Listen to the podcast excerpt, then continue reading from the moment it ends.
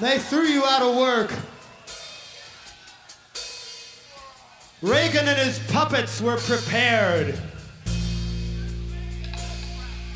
San Francisco alone, since Reagan got in, his ally, Mayor Feinstein, has hired 250 more cops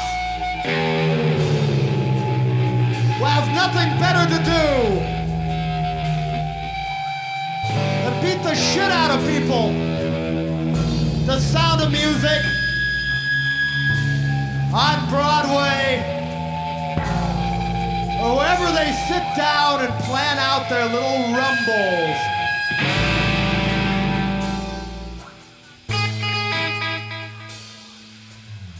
They're still planning for the big one. 49er fans were good practice. They're waiting when people starve.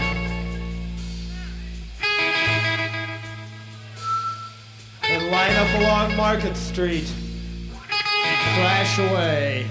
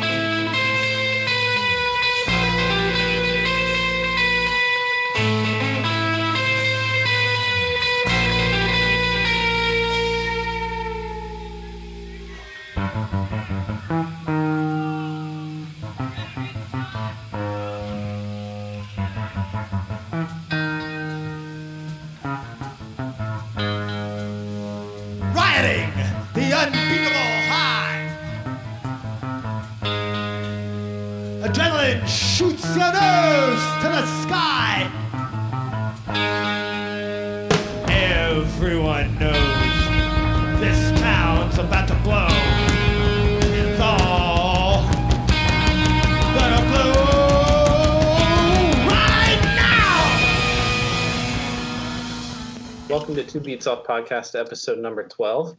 We have some friends here today. I guess you could call them friends. Uh, Justin, how's it going? Hi, Stephen. I'm your I'm your friend, I think. Oh, yeah, good. Hey, Brandon, how are you? Hey, Stephen. I, I would I would call us frenemies. Yes, that's a good word for it. And hello, MC, how do you do? I guess we're friends. She So- who knows who I was referring to. So quick, quick, quick little bit of uh, on-air production here. I did hear some feedback that regarding your frenemy situation that your guys' awkward like beef about the van on that one episode is some people's favorite part. oh, nice. Wait, who said that? It's- Nate Sellers. He's like, I really, Nate. he's like, I enjoy the, I enjoy the show. I really like having Brandon on. I think the Reser placeholder van beef was my favorite part. It's That's good. juicy. I, I feel I feel like we uh, we missed our calling. Reservoir and placeholder should have got very big, and we could have been like those beefing bands. And Oh, it would have been take it enter- back- it would have played yeah it would have been it play it would have played very well out on Twitter us fighting back and forth for like 25 years. Yeah, I'm not a good tweeter, though. Or If you weren't a popular band, you'd be a good tweeter. That's true. That's maybe So- why we're, we weren't. So yeah, when you- exactly. So when you mentioned that, the feuding bands I thought of were Taking Back Sunday and Brand New. Um, do you Yeah, remember that they famously had a beef? Does That's everyone where I know about went that? too.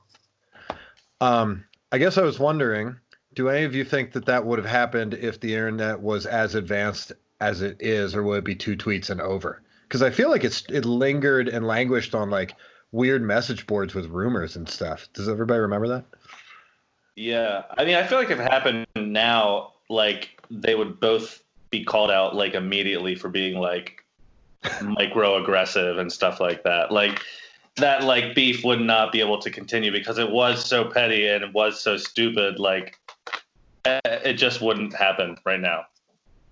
It was over like a a sister being a girlfriend or a girlfriend being a sister or something like that, right?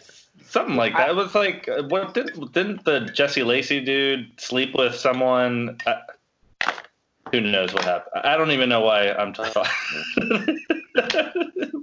I think I said Fuck on you the episode. for making me talk.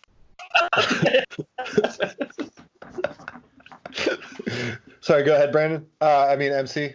I think I said on an episode that everyone's got a secret sister they want to they hide from their friends so their friends don't fuck her, and maybe that guy just should have been better at keeping his sister a secret.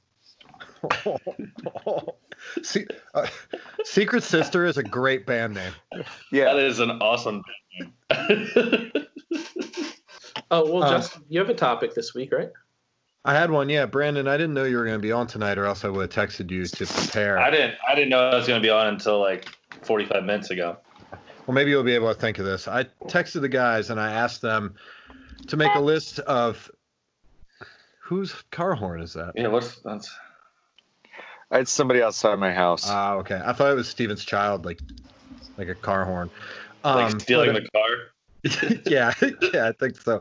But I, I texted, I texted the guys and told them I wanted to talk about um, musical pet peeves, things that bands do that you hate, and maybe an exception to one or two of them. I told them that I had three off the top of my head Oh, okay. that I think about all the time. Uh, Steven or MC, did you guys think of a list? I was gonna say, Brandon, you're not far behind because while Justin did tell me to think about that, I didn't. Um, Ah, okay.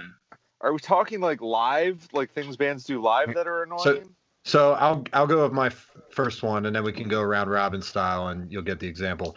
So mine is lead singing drummers. I feel like that's low hanging fruit, oh yeah, but that's annoying. but it, Yeah, But I hate- stupid. but I hate it. But I think that my uh, exception is I really like the ergs. So Mikey Erg is the exception, I guess. And I really thought this would be more riveting conversation. This is me just reading the answers to a test in front of the class. This is terrible. I mean, no, that's not a bet. I my exception would be Three Doors Down. Does that is that drummer the lead singer? No. First record he was. oh, I didn't know that. well, I didn't know that either. Interesting. I would say my biggest pet peeve live is Oh yeah, you should have a bunch. is uh, the the the lead singers um, move the fuck up or come closer or, or you know like they're basically just a lead singer talking in between songs. Like if you're not funny or not like engaging otherwise, and the only thing you're saying is move up, go hard on this part, or there's merch in the back. Like that's like the most annoying thing. I'll hate your band no matter how good you are. There have To been be- multiple. To be fair, some of those things you have to say, like, "Hey, we got merch in the back." Everyone Yeah. knows you have merch in the back. Yeah, like, like- no, no one's confused that there's like, oh shit, there's a merch table. It, it's one of those things. Like, I think if it's like one of those things, you just check it off the list in between songs when there's like a break in the set and somebody's tuning. You're like, "Hey, we got merch in the I- back. That'd be cool if you checked it out." But it's the person that rags on it like in between every song. Oh yeah, I I think it's kind of like akin to like saying excuse me after you burp. Like, it's not It's a necessary. space filler. It's, a It's, space yeah, filler. it's like, oh, I did something, and here's the the moment where I should probably say like something. It's just, we get it, man. Like, there's merch in the back. Like, no one, we know, everyone knows. You have a T-shirt. So we were always the opposite because I hated talking in between songs, and there have been You guys multiple. sold a res- shit ton of merch. yeah, absolutely. there have been a bunch. There have been a handful of shows where either Steven or Josh has like because Andy's not close to me on stage. He's always on the other side. I doubt he would do this anyway. But either Steven or Josh would lean in and go, "Hey, before we start, like tell everybody move up." I go, "Yeah, okay, I will," and then I don't at all. Told- and I, I should I should like mention that I am very guilty of like that as well. Like that's all the shit that I would say because no one really liked my band. So you're just like always saying like, "Hey, move up," or like, "Come on, get involved," or "There's merch in the back." I'd say all that that shit. And like the I think the most fucked up thing, and this is how like disingenuine like being in your early 20s and in a band is, is like you have like some like emotional speech. It's like you know, we all came here together for DIY, and like we're so happy to like be in this place. We got merch in the back. So, so in uh there was a point in Submarine Screen Door where I wanted us to be a political band instead of just skateboard songs. And Yeah. it, it was when I got to college and I was taking like classes about things around the world and opening my eyes to other issues, right? So I had this class Mhm. that that talked a lot about the Kony 2012 like child soldiering thing. So I wrote a song Yeah. about the child soldier thing and had this like little bit of talking prepared and I said this impassioned thing about how like this song is about how children are snatched from their homes and blah blah et cetera for like a while. And no one in the band knew I was doing that. And Joe Amsterdam l- leans forward in the drum kit and goes you practice that in the mirror. Like in the middle of the in the middle of the show in front of everybody and I oh, never that's so Joe. I never again talked in between songs ever. So I just as far as, as far as Brandon's point goes, I think I'm okay with bands saying at the beginning of the set, "Hey, everyone, move up," because sometimes it takes that to get like, "Hey, we're playing," you know, that kind of thing. But there's a difference between that and the band that's like, "Move the fuck up," like hit someone, motherfucker. Come on, motherfuckers! It's time to break some faces. Get up here. But I also see how it's also like, okay, well maybe they don't watch your fucking band, dude. So maybe shut up. I don't know. But for me, make watch it because I'm here and you should Have because I'm cool. Have you guys ever been one of like five people in a crowd when a band has done that? Oh God, yeah. yeah, it sucks. It's so it's so terrible. Like most of the time, I look at Lois, I go, "You- "So you want to you want to go?" Doing doing like doing all these like you know DIY shows in like your basement or like you know the warehouses and shit that I've done, and you're like you are literally like one of like five people there. You book the show, and like the band is like, thanks so much to Brandon for making this all possible. It's like, what did I do? like, there's no one here. Me- meanwhile, you're upstairs stirring the vegan chili, and you're not even downstairs. At the well, you you said you were at our second house, Brandon. At the chicken coop, the kitchen opened onto the garage. So there there were shows where the banter and laughter from the kitchen through the door were louder than the acoustic band, Oh, absolutely. and it was horrendously awkward. I, I love that shit like playing like Philly house shows and you could hear the crowd outside in the backyard while your band was playing. It was like so so loud, people having fun. And there's like four people in this like this dingy basement and like everyone's having a good time outside drinking and you're just like, well, I guess we're gonna play six songs. It sucks so bad. Oh man, that really is the epitome of, at least the level of Philadelphia shows we always played. Yeah, Yeah, that- that's no, I mean, Philadelphia house shows to a T. I get bamboozled by it every time. We're there, and there's like a hundred people in this house. I'm like, this is gonna be great, and then two people watch you. Oh yeah, dude. I I, I kind of just felt like, um, you know, you, if there's a lot of people at the house show, no one's gonna like your band.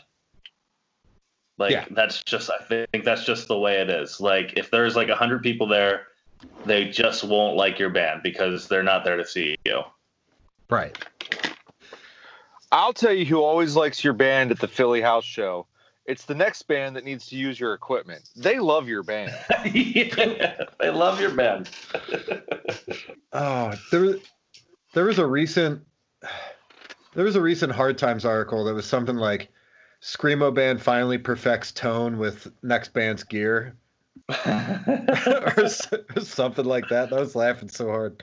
I used to like being on tour and like the local band would ask you for gear. It was just like, how? How is this happening? How do you not have a drum set?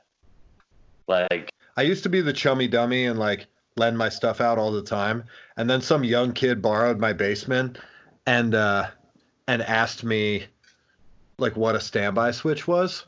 and I was like, "No, we're done. I'm over this. I'm completely done with this." Okay. Mine was local bands asking you to borrow equipment while on tour. oh damn, sorry. no, that's okay. I also have another one. We're just we're just we're just riffing here because you're like absent. No, Yeah. that's a. I'm sorry. Um, no, my other one is. Um, oh, when bands don't feedback between songs. When they don't. when they don't. Yeah. Oh, Oh yeah, when it just cuts to dead silence. And then, And then- you just hear shuffling, and then yeah. Yeah. That was like our trademark. Yeah, I know. I would get mad and say, "Why do you keep cutting off your feedback? It's so awkward." I'd be like, "Andy, can you please ring out after this to the next song?" Then we'd go, eh. And then shuffle, shuffle, heavy breathing. No one says anything. Not even a think hey, there's merch in the back. You know, in hindsight, I no, no. in hindsight, I kind of love that. I thought that was cool. Like some some bands did that really well. Like that. What's that one band? Um, Daylight. Well, then they turned into Superheaven, and they just wouldn't. They just wouldn't say anything in the middle of a song. It would be like three minutes of like tuning, and just like this awkward silence. I thought that that was awesome. So stupid, and then, you know they planned it. I too. thought it was sick. Yo, we're gonna be so quiet, and everyone's gonna be like, "Yo, why are they so quiet?" Maybe one day someone will talk about it on a podcast. I so badly wanted Reservoir to come off mysterious. I'm just glad that we can write a set list where we have like three breaks and like run the songs in between the breaks and just have like three random spots where like I know my speech is this time I say this, this time I say this, the last time I say, hey, thanks guys, we have three more songs, merch is in the back, typical, you know, BS, and it's over, and I don't have to be like on the fly until randomly somebody does something stupid and we have to stop in between songs where we're not supposed to, and then Mitch starts talking. And then our set's 50 minutes. Sorry, oh, Mitch. I love you. You put that thing on my head, and then it was just weird. yes. Well, That that's it. I don't have any more for that story. what, what I did have so many more. Thing on my head, and it was just weird. Yeah, that What'd you messed up the whole set. you what did you get put on your head? I forget, like an animal sculpture. This, Yeah, it was some random thing. It was. I, I don't know what to say more than it was a random thing and it was weird. I, yeah, it was some artistic thing.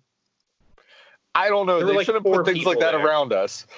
I was gonna say that uh, this isn't totally related, but now I'm thinking about Steven like making sets weird, and I uh, we played in Connecticut one time, and there's like a break in one of the songs, and Steven told me he was gonna stand up and clap like in whatever the break of the song was. I don't remember what song it is, but Steven's like, "Oh, I'm gonna get up. and We're gonna get the crowd clapping because nobody was there." and and I'm like, ah, God, please don't. And we got to this part, like three quarters of the way through the set, and I turn around to look for Steven clapping to glare at him, and Steven's gone. And the and Nicole Shanholtzer from The World is a Beautiful Place is behind the drum kit, and my face just like drained, and my eyes like got huge. I was like, well, this is this is ruined. This is over. Oh yeah, you guys were real upset about that. That was funny. It was not funny. I think it's funny hearing it like secondhand years later. Yeah, like three or four years later, it's funnier than it was. I was terrified for a brief moment. That was So- also the night that they blew out Josh's bass cab. Yeah. Yeah. Uh, Josh Josh blew out Josh's bass cab. Josh two blew out Josh one's bass cab. Correct. Correct. So You know one that- of my sorry, I'm I'm gonna cut in here. One of my big pet peeves is especially being in a band and knowing things like being in a band. I think you're a little more aware of when a band fucks up than not being in a band. And then immediately you're like, as soon as the song's over, if the drummer fucked up, they're fiddling with their drums like it's because it, the, the, the snare was off just an inch, or like, oh, I gotta fuck with my pedals because my tone wasn't right. That's why it sounded wrong. Like, dude, just keep moving. Maybe that's just from people I've been in bands with too, but like, we're all guilty of it. One time I saw a band do a break stuff cover and fuck it up halfway through and restart from the beginning. Was that at the Halloween show? No, no, this was on Okay. tour in Re- Reignition in Salt Lake City. Oh God. I, I was gonna say a new one of mine is, and this is being in a band that stops when they fuck up a song. Like just keep it moving. Like Yeah. don't stop the song. Like don't under any circumstances stop the song. Do any do any bands that are like you know old do that though? Like I feel like that's like a very like distinct like high school kind of tactic. I don't know. I guess it, I don't think I've ever seen bad- a band at a show stop and start the song over again. Um, I mean, Oh. I know Steven just said he did, but I've never, I've like no, they were never young. seen They were a younger band, so Yeah. right. Yeah. I've seen a lot of younger bands do it, and it is cringy. But yeah, I mean, I think that they're so like, you know, we got to make this song right and got it's got to be perfect, as opposed to like they're just like, I don't think anyone really actually knows that you're making a mistake, to be honest. Ooh, ooh. Unless unless it's you know Olympus cover and you completely fucked it up. Yeah. I have one. I have one. Uh, bands doing pop song covers. Like turning them heavy. Didn't So do I. H2O cover Madonna on one of their records? Maybe Jesus that's so Christ. stupid. I don't know. I just don't like that. Now I'm trying. this used to be like, like a more prevalent thing before before getting tuning tuning pedals was cool. Like bands like tuning their instruments by ear live. Oh, Oh, it's annoying. yeah. Like Dude, wait, dude, Picture A string. No, dude, dude, A string. And, A, no, the second one. Yeah. And you get the Yo, one yo, kid who get- learned how to. Get your Lowy. Yeah, you get the one kid that learned how to harmonic tune like in lessons. So he's bing bing Yeah. bing. bing. And for, and for God's sake, if younger bands are listening, if you set up your equipment first, that is not a license to noodle until everyone else has theirs set up. Jesus Christ, that's one Oh of mine my too. God.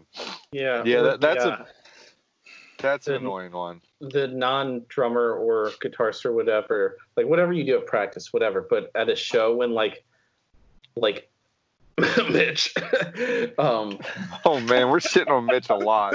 fucking gets behind the drums and starts playing the drums, and I'm like, buddy, don't, like, go. I, I was I in, feel I was in a very like pissy mood one time at a show, and there was a local on like you know some whatever shitty touring show or whatever, but the one local band, and they get there like at six o'clock for seven o'clock doors, and they get set up, do a sound check, and it's like 6:45, 15 minutes before the doors, and it's just been like an awful day for me, and like this local band, the drummer is just like like in an empty room and i was just like shut up. He's like i'm just practicing. And i was like you should have fucking learned the songs before the show. He's like sorry. Yeah. Guess what buddy? If you need to practice they make something called a practice pad. Go sit in the back and beat on a fucking rubber mat that no one else can hear. So so i uh, i filled in on bass for Sluggernaut last year at the Coal Mine Tap Room in uh, uh, Pottsville, and Oh my god, that place just sounds like a story. yeah, it does. So they're one of those bars that are like, oh, no one's here and we're open till like four, so let's just push the gig back an hour. So the first band is set up and they push this back because there aren't enough people there, and you can tell that the high school kids in the first band loaded in. Went to a different area, took the undershirts off underneath their leather jackets, so they were shirtless under their leather jackets, mm. and then came back and were told, "Hey, you need to wait an hour." So this kid with long hair sits on his combo amp with no shirt under his leather jacket and just guitar center style like metal noodles Oh, for the entire hour. And all of Sluggernaut is and Lois is sitting at the bar and facing him, drinking, just going and Floyd's just like, This is stupid. Like the whole like the whole time. He's like, knock it off. Like I think at that point you're allowed to do like a Blues Brothers and just start throwing things at him. I think so. It was horrible. Hey, um, we did have homework. Um, my guess is Big B hasn't listened because he probably doesn't like this band. Uh, but it was the two new Strike Anywhere songs. I didn't sorry if you would tell me you know like when you invite me to this stuff like hey listen to this and you know Well, everyone forgot about this. I just remembered it now. just That's because coming we in here cold I was ready cold for I feel like an for the idiot past couple oh. weeks. well we skipped over the homework of that Dropkick Murphy song. I didn't listen to that either. Yeah, no, I didn't either. Fuck that song. Is it Mick Mick Jones stole my pudding or some shit? I'm not Brad Brad, it's not a joke. That's the name of the is that the name of the song hold Mick- on, hold on. Yeah, Yeah, Mick he'll Jones No, nicked it's my not. pudding. Nick Hold Jones on, nicked hold on. my pudding. Right there it is. Oh, Mick Jones, Nick, my put. Oh my lord, what is wrong with this band? I was born in Boston. On the docks, I was raised. I worked my ass off and I earned my pay. we could be an Irish punk band. Can we start the Dropkick Murphys, you guys? yeah. I feel like we shit on them uh, an unproportional amount. Like every episode they come up and we're all like, "Oh God, no." Well, Yeah, guys, go. I I already have an Irish name, Mick Heiser, so like it, it works. That is what my mom calls you. I know. Mick Heiser. So, Lutzi, what'd you think of the Strike Anywhere songs? I thought they were great. Um, the first one, I don't remember the names of them. One of them sounded exit English style, super fast and mad, and then the other one sounded Dead FM sing alongy, and they were both great. Yeah. Dress the Wounds is the one song.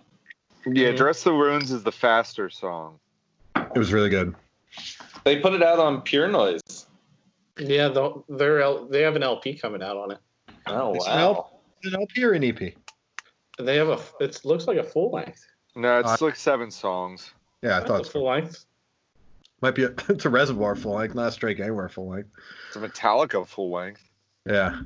Okay, if that's not a full length, then I have a chode. I was just I was Ugh. I was just having a conversation today, speaking of Metallica. I don't know if you guys did this, but when I was a child and first trying to discover bands and they had a vast discography, I would pick whichever record had the most songs on it to get like the most bang for my buck. So by that logic, I ended up with the bad Metallica records first. Mhm. Hell yeah! I did that. I did actually that same thing with uh, with Korn. And I picked uh, Follow the Leader, and I don't know if you guys ever gotten to Korn, but like the first 13 songs on the record are blank. Oh, So like I listened to like 13 songs worth of like dead air, and like thought I had like like a broken you know a broken a broken CD, if you will. I didn't. But- know Oh, they That's weird. they forgot to press this one. this one's super rare because there's nothing on it. But yeah, the the first half of like that Follow the Leader record is like dead air. I remember remember- buying issues by Korn, and there were different CD covers, and I wanted to catch them all. Yeah, they had I'm their fans. say- They had their fans draw. They were. Like, Yeah. It was one of the sourced like. Oh, Yeah. Yeah, was pretty Huh. cool. Korn's pretty sick, guys. I'm gonna throw out a pet peeve here, and it Okay. is all that dead space that bands used to do on CDs to try to be like clever or hide a hidden song or like put like 19 tracks of dead air at the end of an album and then a hidden track. Like yeah, It was so annoying. Let's, did you guys that's have one of um, pet peeves. Did Did you guys have the boom boxes that when you would load a CD and it didn't quite know like finish reading it yet, it would put 99 tracks up if you hit backwards? Yes. Um, I used to do the first couple times that happened. I was like, "Whoa, there must be so much extra stuff on this." I wish I would have known you as a kid. you, he probably probably would have been really sassy to me. I probably would have been. Yeah, you're right. I didn't want to say you'd be mean to me because that's not fair. You might not have been, but I was a really nice kid. I was a Um, sense. I was a Maybe, I, sensitive. maybe I could have been your friend. I was a never know. sensitive kid, much like I'm a sensitive adult. I didn't get that from you. I didn't know you were sensitive. No. That's a joke. I got it. You're a horse's ass. Woo! so I didn't listen to those Strike Anywhere songs, but uh, they're probably pretty good. Yeah, they're good. Yeah, Super I mean, they they fall right in line with what they've always done. And like Justin said, one reminds me of newer Strike Anywhere, one- one reminds me of older Strike Anywhere, especially like the guitar strumming patterns, like the da like kind of stuff that they always did. It's right up. If you like Strike Anywhere, it's exactly what you were hoping to hear from them after all these years. And boy, is a new Strike Anywhere album timely with everything going on in the world. Yeah, ten years. Ten years since their last one. Yeah. Holy fuck! Iron Iron Front was in 2010, nine.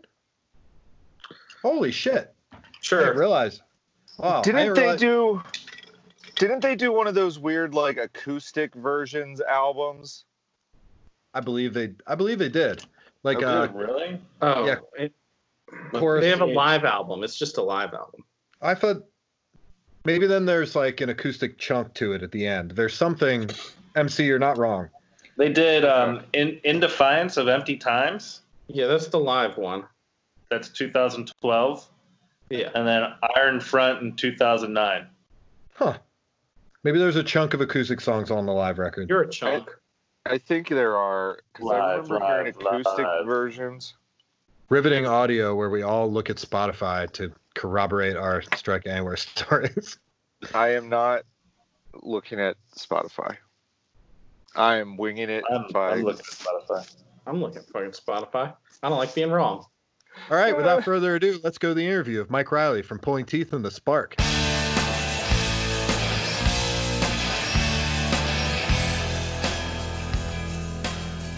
All right, uh, we have Mike Riley from Pulling Teeth and the Spark that we'll talk about a little bit. Mike, what we usually do is we try and kind of start back as far as we can and go back to how you found underground music, whether that be um, punk and hardcore, or whether it was your first time hearing uh, Korn or Limp Bizkit. or based on your age, like Metallica. Well, let's not compare Metallica to Korn or Limp Bizkit. Uh, I mean, we can compare load to Korn and Limp Bizkit, but like, let's be honest. Like, Mike, you're fair. how? Mike, you're 44. late 30s, early 40s. Okay, so you're more my age than these guys' age. They're a little bit younger than me. So like, yeah, Korn and Limp Bizkit isn't going to be how you found music. It's going to be more like, oh, I heard Megadeth and Metallica and Slayer in the 80s or not early 90s. That's true. So for me, it was this. This is a little bit the opposite because usually it's like the big brother or something that has the connection. Right. Right. Um, but I, I'm I'm the big brother. Um, but my younger brother Steve, he had a friend who had an older brother, uh, and that older brother made a tape with um, it was like Sex Pistols on one side, and I want to say Dead Kennedys on the other, if I remember. Nice. And I was like, I was in, was I even in high school yet? Uh, maybe like eighth or ninth grade. And uh, I wasn't like, I'd never heard anything like that. I was listening to like Warrant and Firehouse and, uh, you know, whatever the fucking hair metal was of the time. And, uh, and my brother brought this tape home and I thought it was, I just thought it was wild. You know, it's nothing like I'd ever heard before and uh, you know it intrigued me, but not enough to kind of like keep digging at the time. And then in high school, I guess it was my sophomore year of high school. So at that time, I was listening- to like, uh, what was I listening to my sophomore year of high school? Probably like whatever whatever rap was big at the time, probably, and then still some of that hair metal, whatever was on the radio happening. And then uh, I had a like a snowboarder magazine on my desk. This was a math class, and uh, I was flipping through that before class started. And then this kid that sat in front of me turned around. He's like, "Oh, you snowboard?" And I was like, "Yeah, yeah." I kind of just got into it recently. And he's like, "Cool, yeah, I'm, I'm thinking about trying it. I, you know, I skate, but uh, you know, I haven't tried snowboarding yet." I was like, "Yeah, that's cool. I actually, you know, haven't gotten into skating at all." Um, but somehow, you know, went from skiing to snowboarding. So we became friends and you know I started like skating with him and his friends, and you know they were all you know this was 92, 93, so and they were all into like you know the straight edge hardcore at the time, mostly Victory Records stuff, and so they introduced me to like my first actual like hardcore stuff, which was Where were you living at this time? I grew up in New Jersey, in central New Jersey, uh, Hunterdon County. So Okay. this was Flemington. And uh, so, yeah, through them, I got into like, you know, Earth Crisis and, and Snapcase and, uh, you know, all the, all the sort of Victory Records metal moshcore and stuff at the time. and then that like same year, I also met this guy, Eric Raymond, who introduced me to um, like Sick of It All, and he introduced me to like the first the first Tool EP, that Opiate EP, and then uh, Mighty Mighty Bosstones Don't Know How to Party as well. Um, I don't know if these are all exactly the same timeline, same year, but it was around the same time. And so yeah, he took me to my that guy Eric took me to my first like not arena show, and that was uh, Mighty Mighty Bosstones at City Gardens on the How to Party tour. That's pretty Uh, awesome. that was my my first stage dive was at that show, and I was pretty much all in from there on. From there on, Was it a good stage dive? uh, I, I highly doubt it. I was, you know, high school kid stage dive, um, and yeah, probably no style whatsoever. I feel like the best stage dives have no style whatsoever. The fish out of water. I like I I, I was uh, like those early this is hardcores where where where Joe would give a thumbs up or a thumbs down or one year he even had like even had like number cards you know rating people's dives. I appreciate mean- that because uh, yeah I appreciate a good stylish stylish sta- stage dive. I believe that as long as people catch you, you've won. sure, You're, it's, it's at least a, it's at least a four or a five at that point. Yeah, exactly. I've I've, seen people lot, try to man. stage dive and just all but hit the s- floor and nothing else. I'll tell you, there's nothing worse than there's nothing worse than those people that have to have to encourage people to come up and catch them. And, You know, they just kind of hang out there for a few seconds. Like, come on, guys. No, dude. No, hmm. no. my my first stage dive, I tripped on a monitor and just face planted into the crap. We've all been there before. MC, do you remember your first stage dive? I don't remember my first stage dive, but I do remember my most recent. And at the age of 39, stage dive is a much riskier business than it is when you're like 22. Oh, absolutely, absolutely. You know, I uh, trying to think. My last one. It's definitely been you know in my 40s for sure. Trying to think if it's uh, been since I've been out here in Colorado.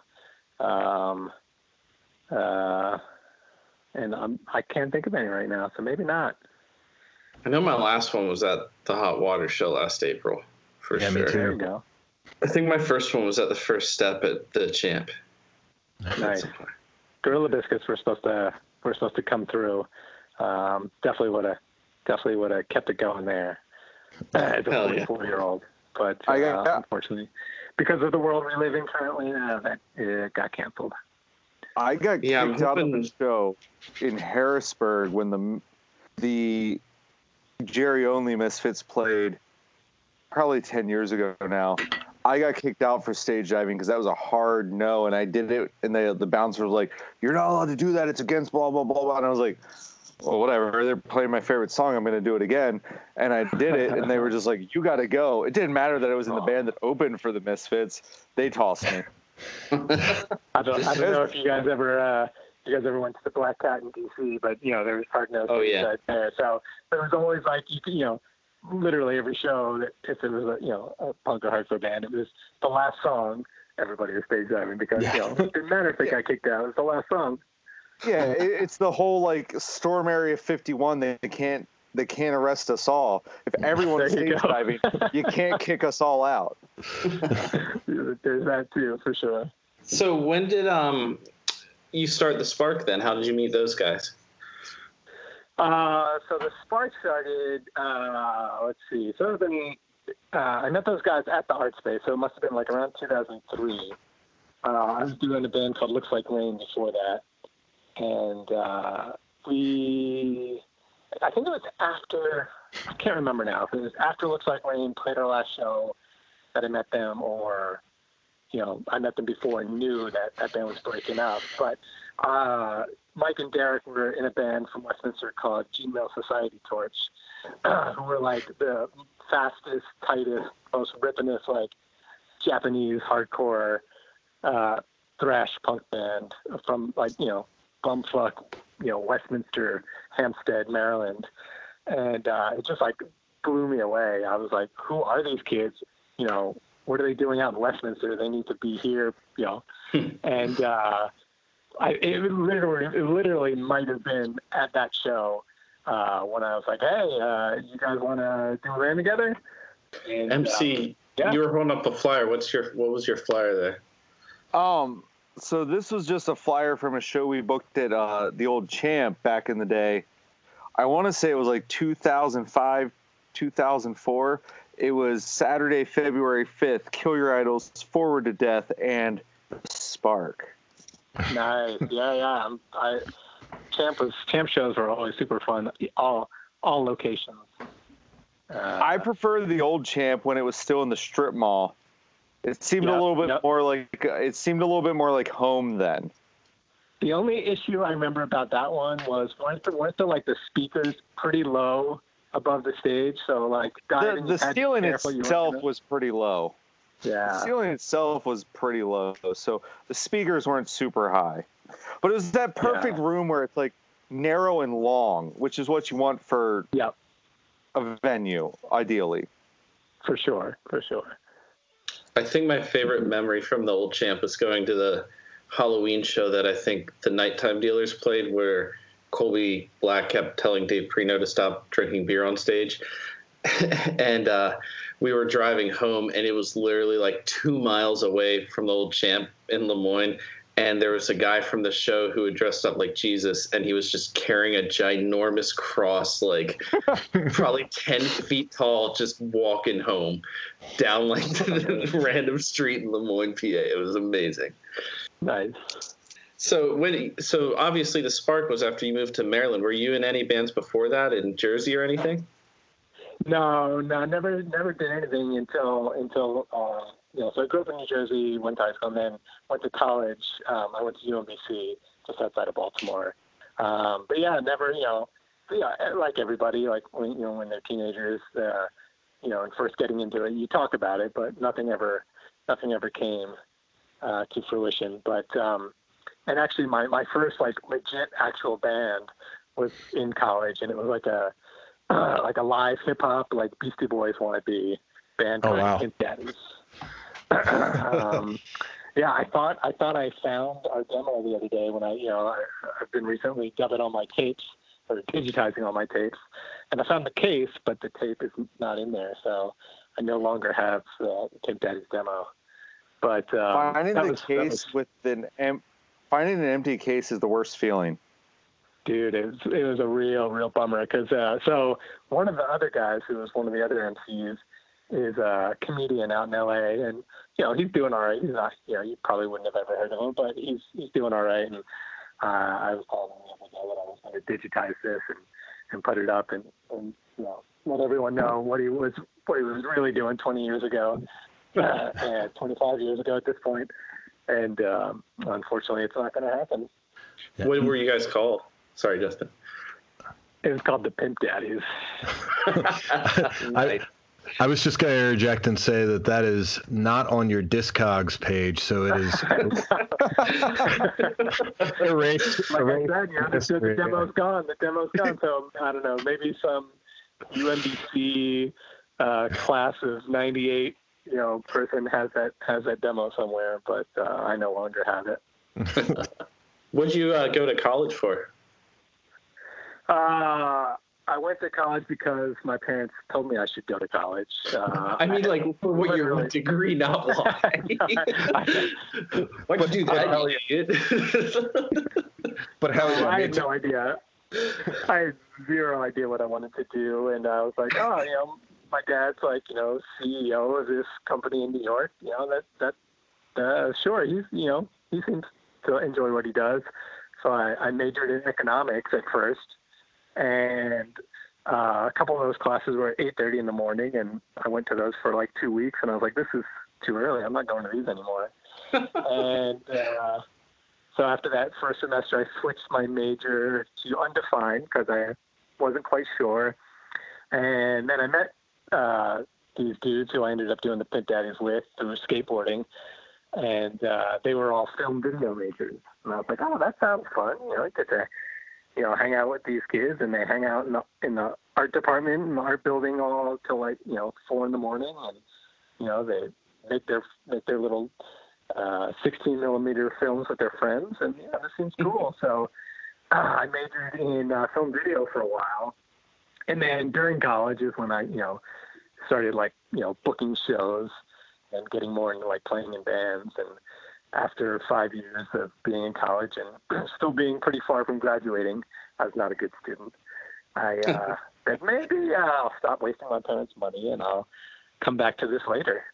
And uh, then in 2009, uh, after the economic crash, when the job I had was no longer, I thought maybe now's a good time to go back to school. uh, so I, I majored in uh, in uh, uh, graphic design, and so that's that's what I graduated with. But but by that time, I knew that you know because the job that I had lost was in the print industry, and I said this isn't going to last much longer. But uh, you know the web doesn't seem to be going anywhere anytime soon. So uh, UMBC did not have like a you know uh, web development, web design program. Uh, they they did have a couple classes in the in the graphic design program. so uh, the whole time I was in the graphic design program, I knew I wanted to be focusing on web design and development. So my internship upon graduation, or my last semester, I was at a little digital agency in Baltimore called Mission Media, and uh, you know learned more in my four months there than I did in all my time in school, and uh, took off. My career took off from there. So before we get too far, I want to uh, go back a little bit. Do you remember the very first, um, whether it was cassette um, or record or eight track, that uh, you were ever given or or owned or bought or whatever? Yeah, no, I definitely remember a getting for Christmas one year. Uh, I want to say it was the Jermaine Jackson cassette uh, okay. my parents thought I'd like. I think I also, I don't know if it was that same year or different year, I think I got like ABBA's greatest hits. uh, so this is when my parents thought like, oh, this is the kind of stuff that he would like. Uh, yeah, yeah. Vague, very, very vague memories of those. Nice. Okay. So, um, the spark, did the spark and pulling teeth overlap at all? Uh, let's see. They must have overlapped briefly. Um, I want to say, I want to say like this. So Pulling Teeth started like practicing. It must have been like early 2005, and no, maybe it, maybe it didn't. Now that I think about it, oh man, my my memory is the worst for this kind of stuff. um, yeah, so I'm trying to think because I want to say the Sparks last show was late 2004. Um, I'm actually gonna have to have to go to the binder, the, the flyer binder right now, and see if I can figure this out because I want to say the Sparks Flash show was late 2004, and I'm pretty sure Pulling Teeth didn't start practicing until until 2005. Though in my memory, uh, there is there there was some overlap, but I, I could be wrong there. So did you just meet the Pulling Teeth dudes from going to shows and stuff like that? presumably. Yeah, yeah. So I knew Dom. Um, you know, Dom was playing in the Slumlords at the time. Okay. And so, you know, the Slumlords and the Spark played together, uh, you know, a bunch of times. And um, let's see. Oh, look at that. So, yeah, the Spark was playing still in 2005. So there must have been there must have been some overlap there. Um, but yeah, so let's see. Dom Dom was the one who basically was, you know, sort of formed it like Voltron.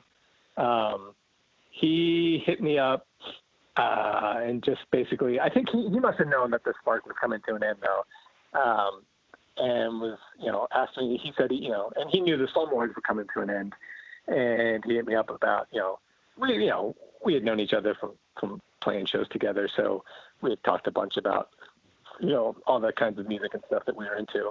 Uh, so one day I took him up and said, you know, I want to do uh, I want to do a band that's like a cross between Left for Dead and Integrity. You know, would you be down to sing? And uh, heck yeah. Uh, and then he had let's see. Uh, so Alex Henderson, he was playing in Never Enough. Was I think you know either, I, I don't remember if there was overlap there, but he was in Never Enough. And then um, Gus Bowman was also in Never Enough. And who played? I can't remember who was our first bass player when we first started. Maybe maybe it was Alex DiMattesa, who uh, at that time he probably would have been in Worn Thin, um, and he's you know now does Grave Mistake Records. he was in uh, Government Warning and stuff when he moved down to Richmond. But anyway, um, and then yeah, so that's you know that that was I'm pretty sure that was the lineup for the demo. Alex might not have been. Alex might have just been like a fill-in. Now that I think about it, uh, I don't know if we had like a regular bass player. Oh, oh, of course, Doug Fresh, who also played in Slumlords. Um, Oh, nice. Yeah, he was. Yeah, so it was basically you know uh, half of Slum, you know, some of a couple people from Slumlords, a couple people from Never Enough, and then me, uh, and that was the original lineup. And then Alex moved to Iowa to you know do like a tattoo apprenticeship, and then um, Joe from Farewell Hope and Ruiner, uh, he played drums with- us for a little while, and then yeah, it took us a while to settle in uh, to like a solid drummer and a solid bass player, Chris Kuhn, who was his band called at the time, Downside Risk. You know, I knew him just from booking them at the art space, and for whatever reason, Doug couldn't or didn't want to do it, so we got Chris in, and then you know he played bass with us the whole time, and then um, Gus played with us for a while, and then you know basically we had you know a rotating cast of second guitar players. The, So the best all- thing about that though is out of the gate, you guys basically had an all-star cast of like Baltimore's finest. You had dudes from Slumlords, dudes from Ruiner, dudes from the Spark, dudes from uh, oh my god, what Never was, enough, yeah. Never enough, yeah, sorry, never enough ruled. They were one of my favorite hardcore bands from Baltimore of all time. Like just all-star lineup out of the gate, so can't go wrong.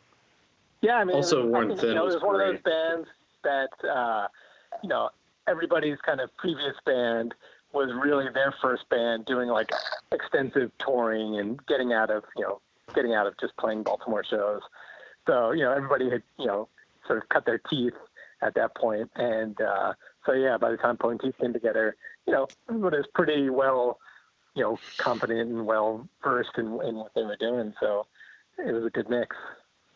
So you guys did the demo, and then you kind of came right out of the gate with a full length, right? Or was there something between that? Uh, no, there, yeah. How did that come? out of that? So our friend Will, who did Chainsaw Safety Records, you know, I knew him. Uh, I first met Will. So there's a, a band called Voorhees uh, from England, and he would uh, book their tours and tour with them when they came over to the states. So you know, I don't remember. It must have been him. I don't remember how he originally got in touch with me, but you know, we first met booking Voorhees, and then the band after Voorhees was a band called The Horror, and uh, he would tour with them as well. So that's how I first met Will.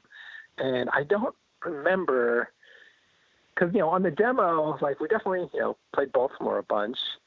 Trying to remember if we really got out of Baltimore uh, before the the full length came out, but um, so I don't. I, I, I I'm guessing I must have sent sent Will uh, the demo. I doubt he would have heard it and, and contacted me. So yeah, I must have sent it to him, and yeah, that was, you know, so the full length probably was like nine or maybe about a year yeah, after the demo. But yeah, it was definitely, you know, there was no like doing a seven inch and you know Right. that out and playing up and down the East Coast. Um, you know, I mean, Dom was, you know, he's a super to this day super pro- prolific songwriter.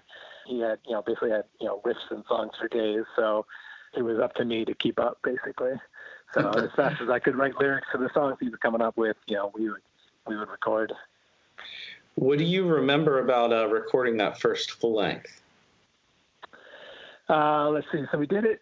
Uh, the studio that um, Slumlords recorded some of their records at, and a couple other Baltimore hardcore bands. There was a guy, Mike Bozier, I want to say was his last name. He was down in Upper Marlboro, Maryland, and uh, yeah, you know, he had you know basically a studio in, in the basement of his house, and you know he'd done a bunch bunch of records, and he knew Dom from Slumlords Records, so they kind of had a rapport at the time. And yeah, I remember it being so. Tony Hare was playing guitar with us uh, by the time we recorded that, and Because he's been in every, in every band in Baltimore at some point. he's been in a lot of bands in Baltimore for sure. um, and uh, yeah, I, I remember blowing my voice out for sure because you know I had, I had yelled in a bunch of a bunch of bands, but that was the sort of first like metallic band where it was, you know vocals were a little bit harsher, and I didn't really know what I was doing yet. So I definitely remember blowing out my my voice a bunch in that recording. Um, I'm trying to think because we did we did a, a handful of recordings at that same studio, and at this point, you know, they kind of blend together. Right, for sure. Um, I mean, it sounds pretty good for, like you said, it was a pretty much like a in-house studio of a friend, right? Yeah, yeah. I mean, he, you know, he's been he was a guy. He was like a, a studio guy, like a recording guy. It was just happened to be in his house, um, but he had been recording, you know, for many years, so he definitely knew what he was doing for sure. Nice. Um, so that one, obviously, Dom put out on his own label. The you know he was running so and Chainsaw Safety. The next one, you guys hooked up with Death Wish. How did uh, you guys run into them, and what was that relationship like?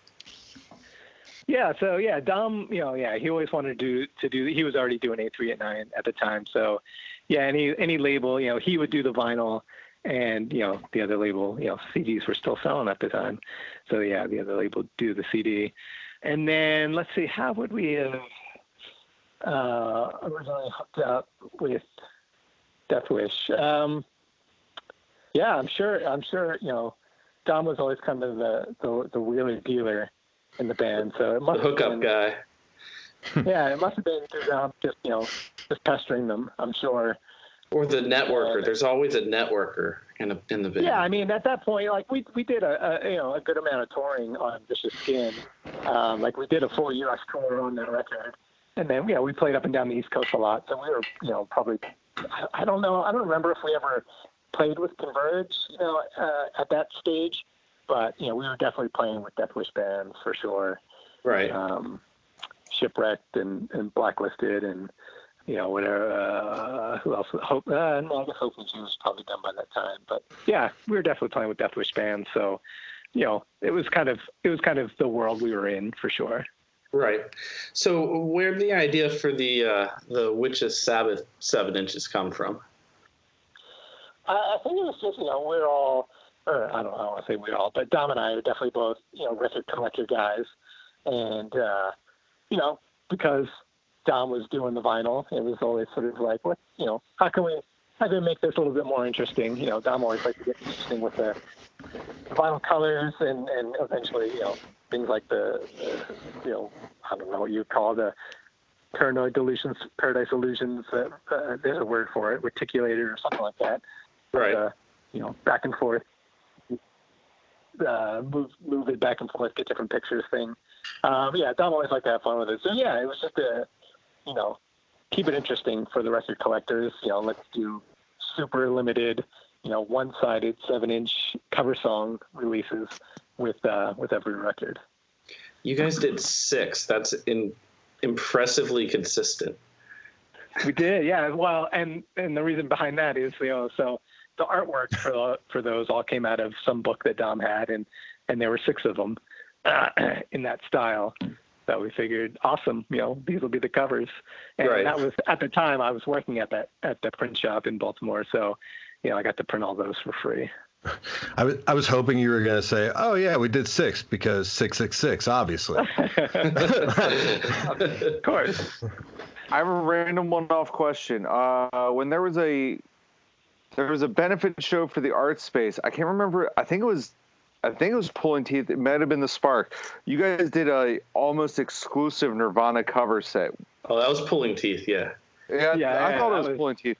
What what was the idea behind that? Was it just for fun or like was there something else? No, totally. I mean, uh, yeah, that was just you know, it, it was a it was like a benefit fundraiser kind of thing, and we had been playing around. We played a bunch of shows around Baltimore at the time, uh, so we figured, you know, um, you know, everybody's seen us do whatever songs we had at the time. So then, uh, I don't remember if we started playing Nirvana covers for that show or just for you know to play like to to play you know as covers in in shows we were playing. but yeah, we learned I don't know what six or seven Nirvana songs, and uh, yeah, that first Witches Sabbath was uh, Territorial Pissings. But yeah, that show was that show was so much fun. It was just you know again like you played your whole set in front of all your friends a, a bunch of times. Let's you know mix it up a little bit. But yeah, So- that show was a blast. Yeah, So we- someone in the crowd when you guys all went up there with the like, '90s flannels on.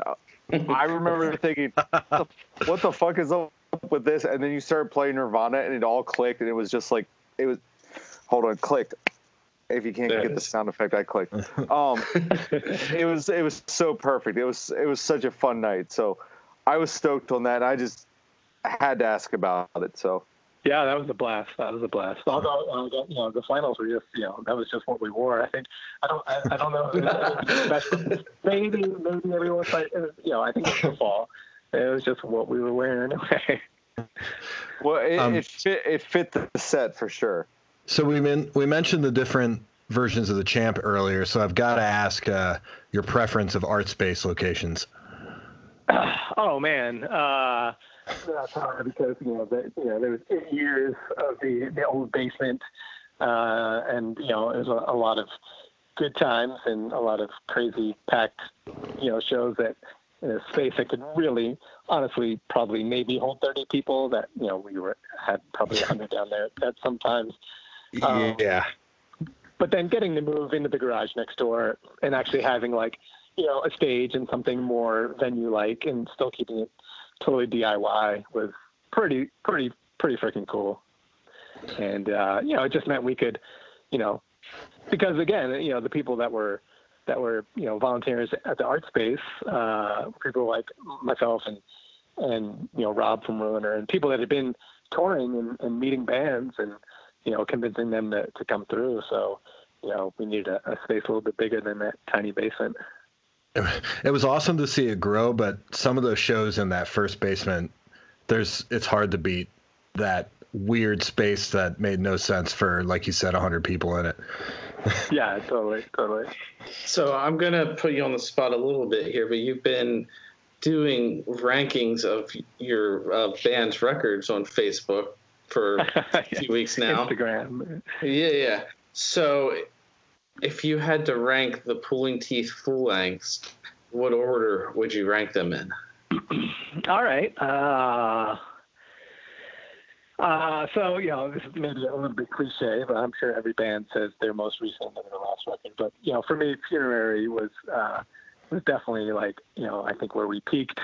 You know, I mean, we basically kind of ended the band after that, real, Right. you know, realizing that we didn't think that we would top that record. um, so that's that's my personal, and it was just like a, you know, super emotional, super personal record for Dom and I. Like we, you know, we've both lost our fathers, um, you know, in the same year, and a lot of, you know, a lot of what we were dealing with went into that record. Right. Um, you know, we got to we got to include a whole bunch of our, our of our you know friends in the recording. Um, so yeah, there's definitely just like a lot special about that record. Um, you know, I, I after that I I'd probably put Martyr Immortal second, and that seems to be you know the the record most people you know claim as as their favorite. Um, but yeah, I think you know at that point you know the, the songs on that record are you know as I you know I'd say they're as punk as they are you know metal hardcore. right, for sure. Um, There's you know like a vibe to those songs. You know, they're they're fast and raw, and you know some some of my favorite songs that we did are definitely on that record. and then uh, I'd have to go Paranoid Delusions, Paradise Illusions, just because you know we it was a, it was it was a it was a fun record to make because we had just you know tried a few things that you know we were like reaching for a little bit and um, you know pulling in various influences of the band uh, that weren't kind of just straight up you know integrity or, or left for dead you know? You know stuff like you know or Black Sabbath or Kiss or whatever you know? And then you know and the Vicious Skin is, is great. There's still some songs uh, I really like on there but it's definitely you know it's a, it's a first record for sure solid list. I'd probably, I think I'd probably do the same, honestly. So, Uh, the vicious skin is the one I found you guys on, so I love that thing for Sure, like that sure. that reason as the entry point, obviously. But yeah, for nostalgia purposes, for sure. I- Yeah, I mean, I'm also I'm very much you know that person. Like, oh, you know, the first record was the best for for most bands that I you know I love. It's uh, it was the first record that's the best one. So you guys uh, put out Funerary in uh, 2011 and broke up pretty soon after that, and then about five years later, you played This Is Hardcore. What was that uh, kind of feeling and emotion like playing a show again and Pulling Teeth for the first time after five years of uh, taking a break? Uh, it was super fun. You know, I mean, you know, like we didn't it wasn't like we broke up the band because you know we hated each other or any Right. drama like that. It was just you know it had run its course and and uh, like I said, we didn't we didn't think we could top funerary. So um, you know everybody was super, you know still friendly and and we all you know kept in touch. You know, and we still do. You know, just whatever goofy group text messages, uh, you know, jokes, whatever. So you know, it wasn't like you know that much time had really passed and uh, again you know i guess five years it really isn't that much and it was just about you know or about the the 10 year anniversary of uh Martyr Immortal and so we figured you know let's just we'll play that record and then you know maybe we'll play a, a handful of other songs as well. But yeah it was, it was super fun. Just you know um you know chris and i had both been out here in colorado for a bit. So it was just good to you know, go back to Baltimore and, and see friends and get back together with, you know, the Teeth guys and uh, play with our friends. You know, we got Bloodlet to come up and, and play that that show in Baltimore the night before, and then you know they played the fest as well, and Full of Hell and, and Sick Fix also played the Baltimore show. So, and then you know, festivals are always just family reunions. Right. So it was it was it was a blast. So next year you can do the 10 year Funerary show, right? We could, we could. We'll, we'll, we'll. It's been very, very, very loose talk, uh, but um, we'll, we'll we'll see how it goes. If, if there's interest, you know, uh, definitely Right. never wanted to be, you know, that band that like just played, you know, reunion shows every year, and you know, it never really actually ends. But you know, something like that, you know, if, if there's interest, uh, you know, maybe we'll do it.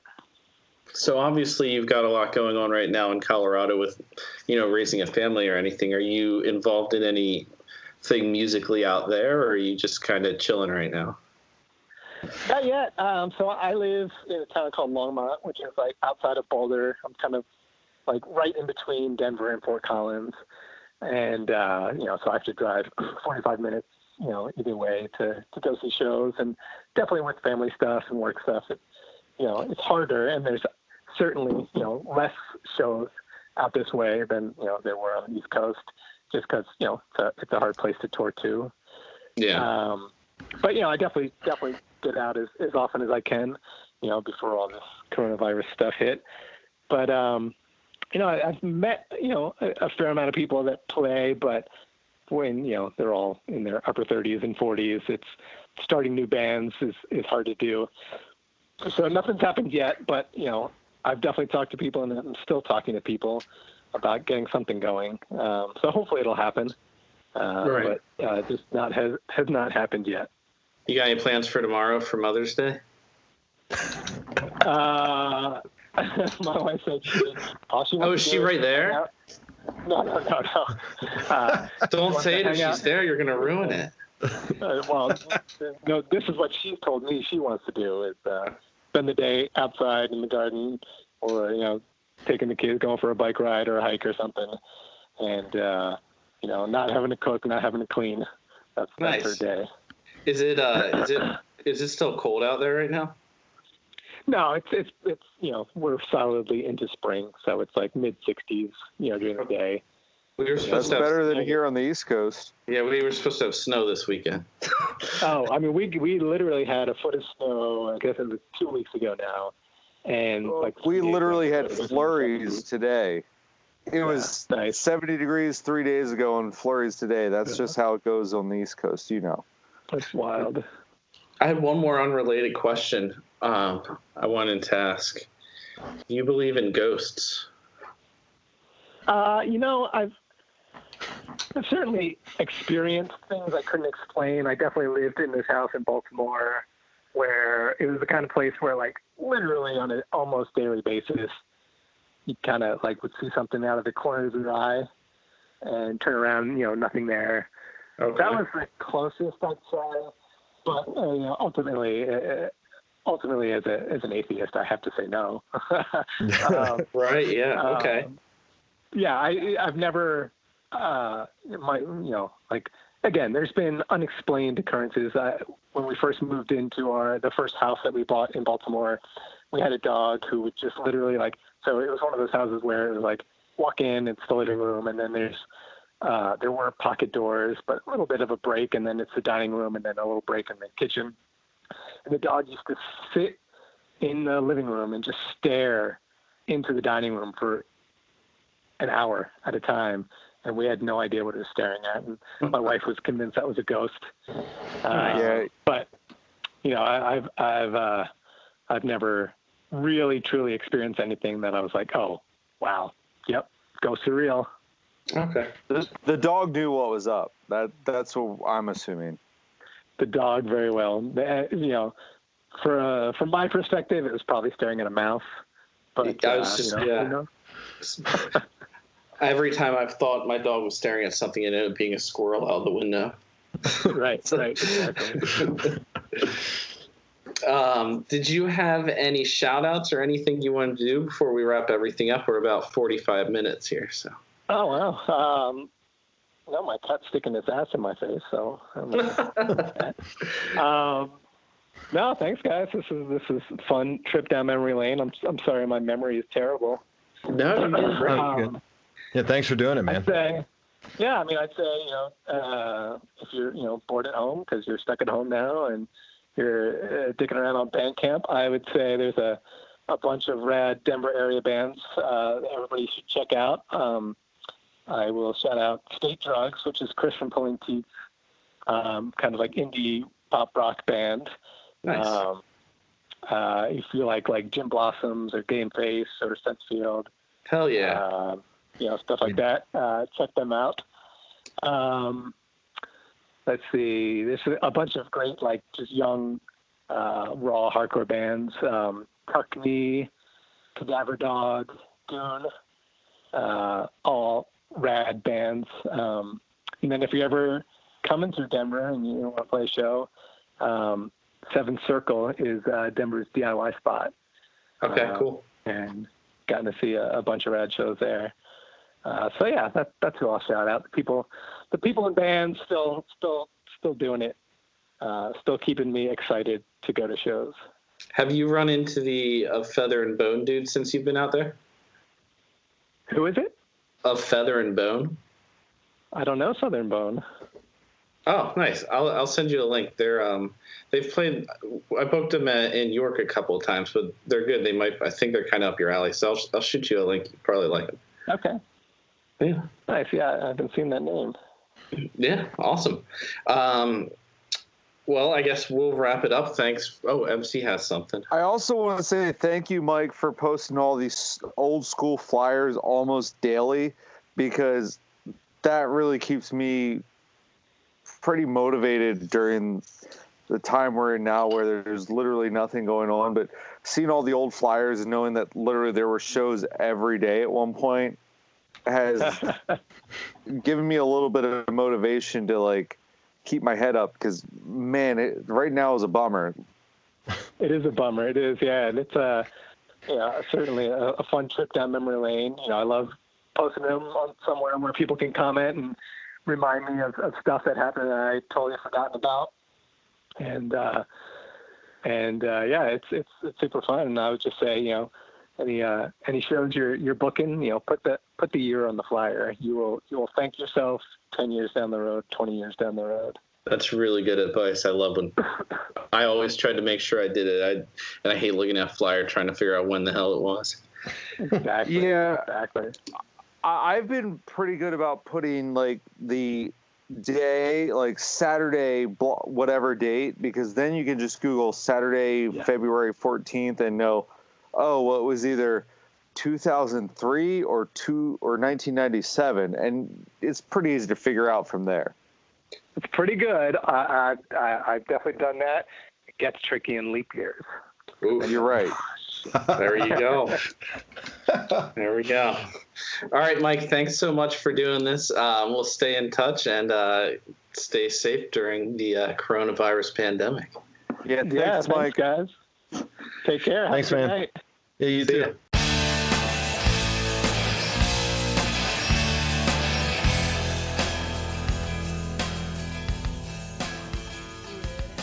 What a good conversation, gang. Steven, when when everyone canceled tours, we should have pretended we had a tour that we canceled. Just been like, really, bu- really bummed to cancel all our May dates, you guys. hey, there's still time. Well, hey, we have a show booked December, right, Brandon? When's that? Are we still on the Piebald show? You probably Oh yeah, I forgot about that. I, I just don't even like really know anymore like what's happening. No.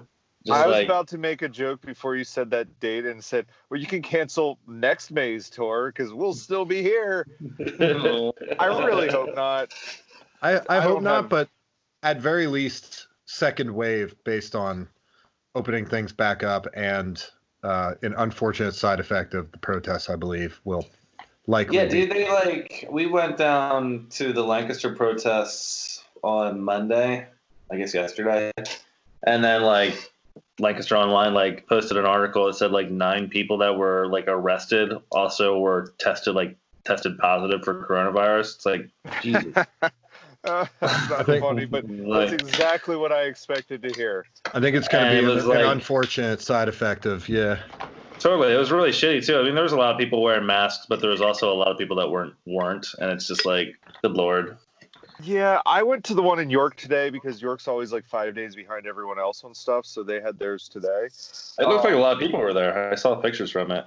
Yeah, there was a lot of people, and I was really surprised that I'd say like 75, 80% of people were wearing masks.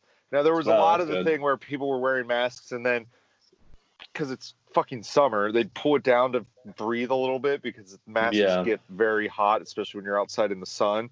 And then, like, there was, uh, I think it was Fox 40. There were a couple news stations there, but the one that I saw up close was Fox 43, and they kept shoving these microphones in people's faces, and everyone was pulling down their masks, talking to the microphone, and I'm just like, this is exactly what you should not be doing. This, like, because you know they weren't changing the like little foamy thing on the microphone or anything in between people. Yeah. They were just shoving it in their faces. Can I also um, thought it was really nice of all the local news channels to send out all of their white reporters and all of their white cameramen to cover the Black Lives Matter protest. Um, Damn. Can I, Of course, I hop in here? I don't with- think Fox 43 has any like black staff, so I don't know that. No, Channel 8 does. They have Ron Martin. He goes to the gym. Well, used to go to the gym up here that I go to. I'd see him every once in a while. I saw I saw a lot of people with like cameras, like TV style cameras that were people of color, but I don't know like if they were like independent like journalists or or not. Like they didn't have like any markings of like WGAL or anything. So Oh, trust me, WGAL puts their um their their name on everything. They want to be known. yeah. They Wait, what got to get his their name, name, out MC? there. What was Ron that guy's Martin. name? Okay, Ron Martin is totally not real. Obviously, if you're going to add a fake guy to a news team, you're going to name him Ron Martin and throw him out there. So I wouldn't even count that. Well, yeah, never trust a man with two first names. Rule one. Rule one. Exactly. True. Yeah, true. Good point. Um, I'm going to throw out a, a nice. Um, Oh, but real, real quick before you Hold go, up, about the pro- Justin. because you you post that. Justin just posted something like No, Blackstaff no, no. sounds like a bar for evil wizards in a fantasy movie. No, Blackstaff is a dude's dick in a porno. Jesus. Going back to everyone's favorite pornos, Big Black Staff. There you go. well, now we, the, the truth comes out. We know what Justin watches. And it's not his grandparents' old 50s Oh. VHS porno that he found. Not of his grandparents, but that was there in their possession. It could Just still be clarify, ladies and I don't boys, want to be though. weird. Ladies and boys could still apply. Meet me for a pint of ale tonight at the Black Staff. Um, I just want to. I like. I like doing things like this. I wanted to read this um, post from a person I used to work with today. Oh God. Just voted, and I didn't wear a mask. Hashtag freedom. Hmm, sick. Uh, oh, Stephen and MC, I made it to the polls in time. Oh, good. Goody. Seven seven fifty five. Nice. I did. Dude, there was like no one at my polls today. Yeah. Yeah. Same. It was so dead. They were like, I, like wa- I walked in and like, so what my polling place is like on F and M's campus, and it's in a library of like theological seminary, and there's a wall of windows on the one side, and I walked up there like saw no one in the polling area, and I just saw three people staring out the window, like who knows how long they were there, just like spaced out. And I was like, hello? And they're like, oh, are you here to vote? And I was like, yeah. And they're like, oh, okay, cool. What's your name? I was like, what? I I want to maintain hope and say that the decreased physical presence at the polling places was because everyone got a mail-in ballot at home. So no. They changed the date and then people didn't give a fuck because they Lois- were too busy out. Yeah, Lois I got a mail-in. Ba- whatever. Lois got a mail-in ballot. I should have done that. Now I wouldn't have had to drive like a maniac to make the poll time. Do you think But- you made a difference because you know Biden won the PA primary, Justin? I didn't look at any results. I, I didn't. See, so here's the deal. I didn't vote because as a registered Republican, I have no one to vote for today. True. Perfect don't. awkward silence. Thanks, guys. That Yeah, was you a do. joke. I'm not a registered Republican. No, you can't vote in the Democrat thing as uh, a Republican or an independent. Oh, you can vote for congressional candidates. And, Yeah, for the lo- for the local stuff. Oh, yeah. yeah, true. I was just making a dumb joke. It didn't sound like a joke. You sounded like very like calm and collected about being a Republican. you did. Now I'm gonna make a meme and call you Republican That- MC. That's fine.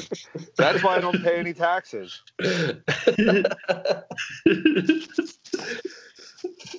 Oh, hold on. I, I'm just gonna I'm just gonna start putting Trump stickers at the garage. Oh, Jesus, please don't.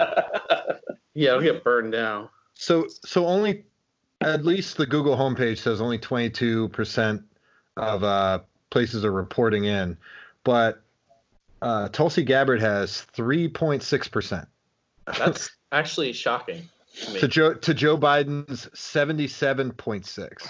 Yeah, hold up though. In the Oklahoma governor's race, Joe Exotic got like 19.7%. So, like- yeah. Yeah. yeah. No.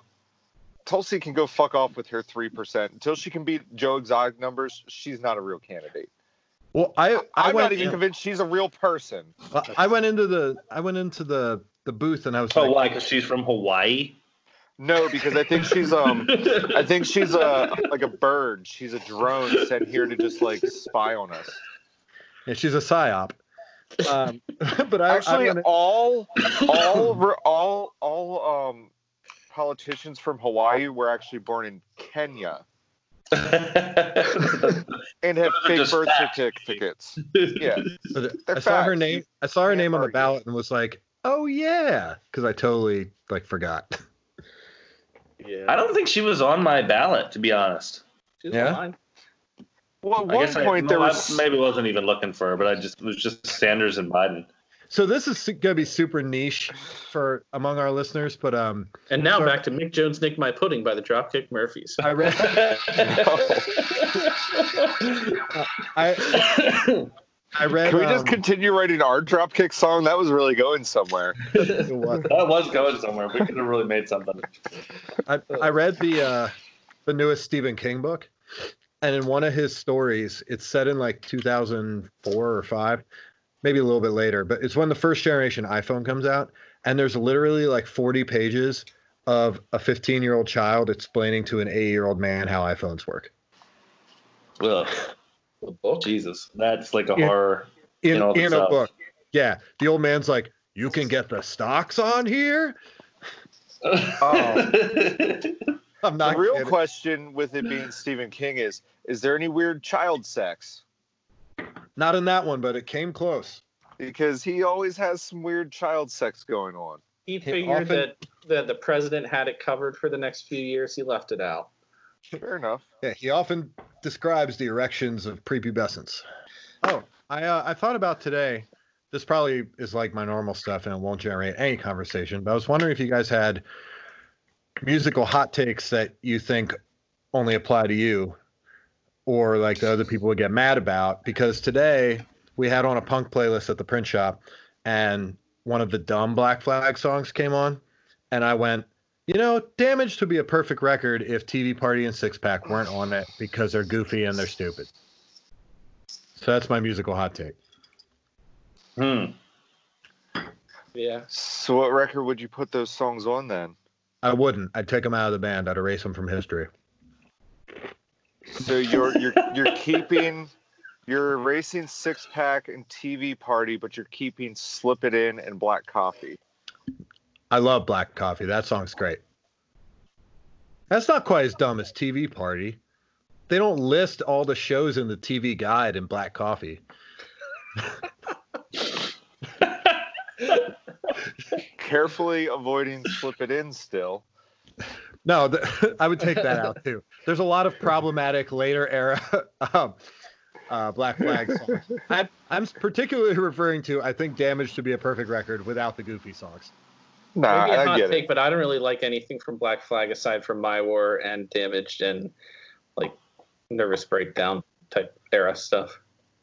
I don't like any of the later Just- weird just- experimental records. You just named like Uh, three eras of Black Flag. I'll I be don't honest. like the old. I don't like anything Yeah. after My War.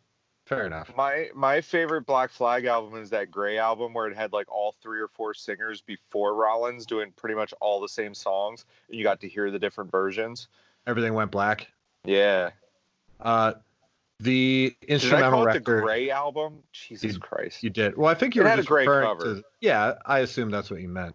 The um, Stephen, revisit the instrumental record, the process of weeding out. That thing Oh, is great. no way. Really? I need some. I need some voices in there. You listen to post rock that doesn't have singing for like, like Appleseed Cast sings Stephen, like, what you need three is bars. Some psychedelic drugs and Yeah, but then the instrumental Black Flag record, and you'll hear the voices. But that those Appleseed Cast records have really fucking great drums on them. I think Bill Stevenson drummed on that Black Flag record. Yeah, but some of the stuff he plays isn't that interesting. He's not as good of a drummer as most people say he is. Maybe another hot take. Well, I'm not. A drum- hot takes right now. I'm not a. I'm not a drummer, so I think he's cool. Hmm. Wow. That when we did the I- Black Flag cover set, first. Jake was laughing at how easy all the songs were. Yeah, I mean, even Descendents songs like. uh, um, Well, none, none of these punk songs are supposed to be hard. well, for me to listen to something instrumental, there has to be Uh, something the interesting. you, yeah, you're Yeah. you're you're an elitist. You need it to be good. No, you get a, exactly. get a cup of hot black coffee and like an engine block on the concrete pad behind your trailer and you put on this instrumental black flag record and you drink the coffee in the hot sun without a shirt on and you lift the engine block over your head and you do that a bunch of times until the record's over and then you'll understand Steven, when did you buy a trailer? Because I want to come hang out. no i was i was painting a picture a verbal picture Were there any trees in this picture? Use your mind's eye Were, were the trees happy and little? Yeah, they were. In in my white trash Bob Ross engine block workout room with the Black Flag soundtrack on. Man, Here's Bob not Ross, selling me on it. I'm not. Here's my music, my music hot take. I don't think I've listened to more than like two songs in a row since like April. like I'm so bored of music. yeah. I don't know what like I don't know how to get back into it. It just feels like shitty to listen to. I think that's Feel- like all I did for like two months, and then I'm like, uh, I'm kind of burnt out. I- I'm At not least- far off of that. I haven't listened to a whole, whole lot of music outside of like some of the stuff like the homework assignments here. But uh, Yeah. I've been listening to a lot of podcasts and stuff when I listen to stuff. I don't know. Well, a lot of people weren't commuting anymore, so I actually saw numbers saying that like listening and streaming was da- like way down on Yeah. like po- podcast numbers and like Spotify like music stuff. I believe that. So we have a What? we- we have t-shirts and koozies for sale at two beats off podcast.bigcartel.com and we are giving all the money to MusiCares a foundation that is helping musicians and venues throughout the affected by the covid-19 crisis which see, almost almost seems like a silly crisis now Now send us home, Lutzy. all right that's going to do it for this week on two beats off podcast merch is in the back Shit! The barricades spring up from nowhere. Cops and helmet on the line. Shotguns fired into your belly. Trigger fingers. What an excuse